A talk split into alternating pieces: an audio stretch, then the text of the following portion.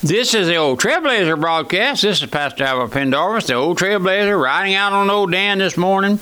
Come on, Dan, let's go. Got to get it getting. We've been out here a couple of days now on the road, and uh, won't be long before we'll be back home. But let's get up, get it, get it getting. We got a couple more places to stop down at the sawmill or out there at the logging camp, or maybe over there at Old Bethel School. One of these days, we're going to go down there to Grand Bayou where we got a mission down there, and folks want us to come down there and preach a time or two. But you, you folks who hear me, pray for me. Would you do that? We bring into this study on being filled with the Holy Spirit, or the Holy Spirit in Christ in the Holy Spirit. And let's read. Let's go. Well, let's go back. Start Acts two four. They were all filled with the Holy Ghost and began to speak with other tongues as the Spirit gave them utterance. And they were all filled, and the Greek word for filled is not baptizio, baptizo, but plerio, which means filled full, filled to overflowing. It means they received the fullness of the Holy Spirit in power. The baptism with the Holy Spirit and the filling of the Holy Spirit is, is are not synonymous. They're not synonymous terms and do not mean the same thing.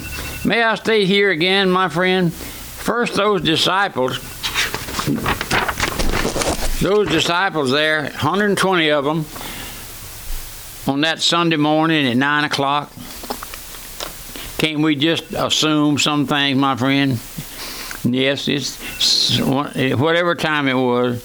They were all baptized into one body. 1 Corinthians 12. And then each one of them was baptized into Christ. Romans 6 3 and 4. Christ became real, a living reality, a living personality into each one of them. And we have that booklet by Pastor Shelton Christ, a living reality. And then we have a companion book to it, The Sinner Fleeing from Reality. Oh, my friend, nobody wants to be saved until the Holy Spirit takes a hold of that heart, begin to reveal to him what a sinner he is, depraved, un, undone, and unsaved, eh, gives him a cry out after holiness and sanctification. That's what's starting of Holy Spirit conviction, my friend, just plain as the nose on your face. Then again, the second thing that happened there to that group was they received power. Dunamis, they called it. It's the same as dynamite. They were all filled, plerio, filled with the Holy Ghost. The baptism made Christ real. The filling gave them boldness and power to witness for Christ. May I say here, in the way of parentheses, when we discuss the gifts of the Holy Spirit, we will, dis- we will discuss the gifts of tongues or the gifts of languages. We'll get to that before long. Now, let me emphasize this great truth. Bible truth, by the way, that when the Holy Spirit brings an individual to Christ, having broken that initial down as a lost, condemned sinner, led that individual to see that he has no righteousness, no natural goodness, the scripture says there's none righteous, no, not one. You ever read that verse of scripture? There's none righteous, no, not one. Not even one, I like to call it. But listen, no natural goodness, that he had no, no merit and was without strength and the Holy Spirit reveals Christ to him as his all sufficient Lord and Savior and makes a new creature out of him, according to 2 Corinthians 5.17. Listen, and all because Christ died. Christ died for a poor sinner. You know what the gospel is, my friend? Good news. The gospel means good news. Good news is that Christ died. Oh, we see that man is a sinner left alone, left alone, No, no work of the Holy Spirit there in his heart at all. Well, I see so much of that today, my friend. The masses of humanity today are not being saved. No, sir. I knew we'd have to face reality. But listen, listen. He takes up his abode in the heart of that believer that the Holy Spirit does. Then home, the home of that Holy Spirit of the Holy Spirit is the heart and life of the born again believer. The Bible is too plain. Listen, too plain to go astray then you don't have to seek the Holy Spirit. You don't have to seek the Holy Spirit, my friend. I know, I know that's erroneous. I know that. You don't have to seek the Holy Spirit. He's already at home when you're saved. If you're saved, the Holy Spirit indwells you, my friend. You don't have to tarry for the Holy Spirit. He's already there and lives within you if you're saved. Listen, if you're saved. If you're saved. Regen- at regeneration or at salvation, He baptizes you into Christ. And many times fills you right there and then, though you may not know what has happened. Christ became so real when God saves sinners, one here and one there. And you begin to witness for Him with such boldness until folks begin to be broken and brought under conviction with your testimony. That's right, my friend. Are you are you able to tell someone how the Lord saved you? I ask folks oftentimes when you're at church on Sunday morning or Sunday night, you go out the back door there, front door, shaking hands with the preacher. Ask him, say, Pastor, ask him kindly, Pastor, would you tell us how the Lord saved you? we know but you tell us how the Lord saved you. No, we don't want to hear that you made a decision for Jesus when you were seven, eight years, seven or eight years old.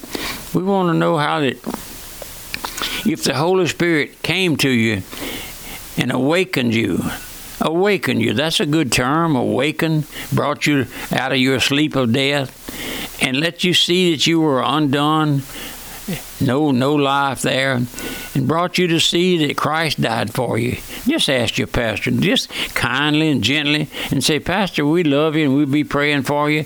But tell us, take a Sunday night or a Sunday evening service and tell us how. If a lot of us would like to know when and how the Lord saved you.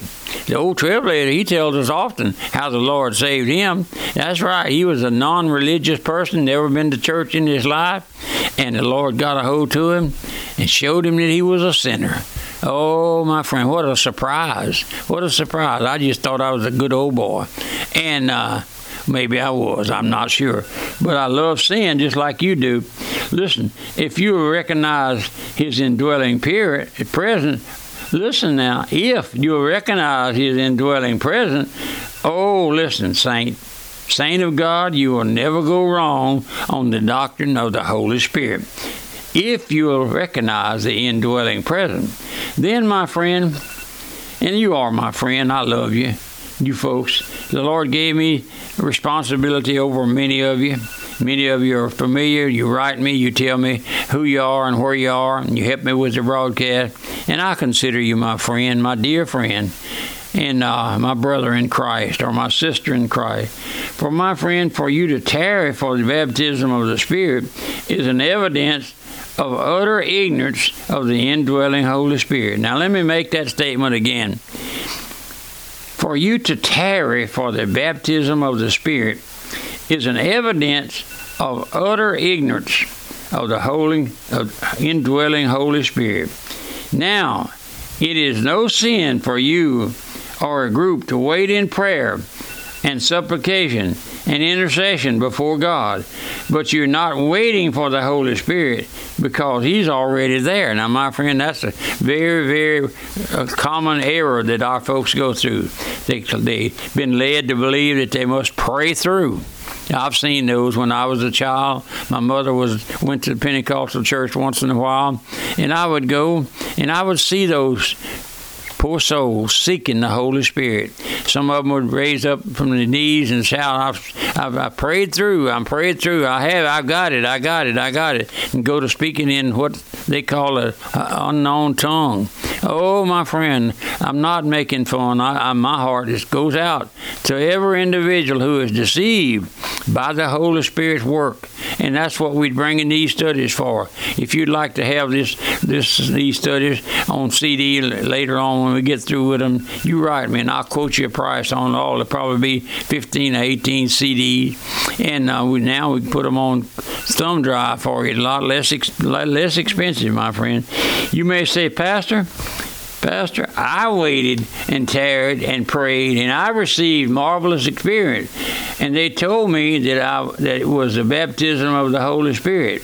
But my friend, listen, the the individual who thus informs you of total is totally ignorant of what the baptism of the Holy Spirit is. Let me warn every individual who hears me at this time. Let me warn you. Be sure of one thing that you are saved first, born again. The new birth is a work of the Holy Spirit. And listen, it is wrought in the heart by the Holy Spirit when He breaks that sinner down to the place of a lost, condemned, condemned, condemned sinner. And that sinner comes to see that Christ died for such a hell deserving sinner as he is. And listen, and you come to Christ for salvation, not to the Holy Spirit. We're going to leave it right there for this time. Pick it up tomorrow morning. We'll go back over a little bit of this in tomorrow when we come back. And I, I praise the Lord for all that the Lord has done for this poor soul and for our ministry here at First Baptist Church of Algiers. Pastor Shelton started back there many, many years ago and preached for 40, 50 years. And then Pastor Gail after Brother Shelton died. And then Brother Messer and Brother Cole and uh, different ones. But the Lord called me to preach the gospel. That's right, called me to stand here behind this holy pulpit and preach the gospel. He said, Be instant, in season, out of season, reprove, rebuke with all long suffering. That's what I do. It's my duty and my responsibility to warn you of the in, of the coming judgment, my friend. Every knee shall bow and every tongue shall confess. Have you ever done that, my friend? Have you ever took the blame for being a sinner? You're just a sinner. If you, you may not understand it, you may not believe it, you may not have it, but the Scripture says there's none righteous, no, not one, not one. But Christ came to call and save sinners. And then He says in one place, Come now, let us reason together. If you're not saved, did you know you can reason with the Lord? He reasoned with you. Uh, go out on the back porch in late of evening and reason with the Lord. Wait till the stars come out and thank Him. Thank Him for every star. Thank Him for your wife in there fixing supper. Thank Him for your children in there getting their homework and for school tomorrow. Oh, but my friend, listen. It's great to know the Lord. It's great to be a, a, a, a pastor, even though we have an awesome responsibility. Did you know? Did you know all of these unsaved pastors are going to have to answer for their ignorance? Did you know that? I know, I know, my friend. But I praise the Lord for awakening me one day, bringing me to see myself as I was, and giving me grace to trust the Lord day by day. Trusting the Lord, clinging to the Lord, clinging, Brother Carson. And this is Old Trailblazer. Remember my address? Post Office Box 1810. Walker, Louisiana, 70785. Walker, little old town where the old Trailblazer was born and raised on a strawberry patch many, many years ago. And uh, with one horse farm. But remember my phone number. Call me and let me hear from you. Area code 225 664 664 8658. Eric, I'm sorry, 225 664 8658. Pray for me. Help me with the broadcast just a little if you can. I appreciate it. May the Lord rich his blessing rest upon you.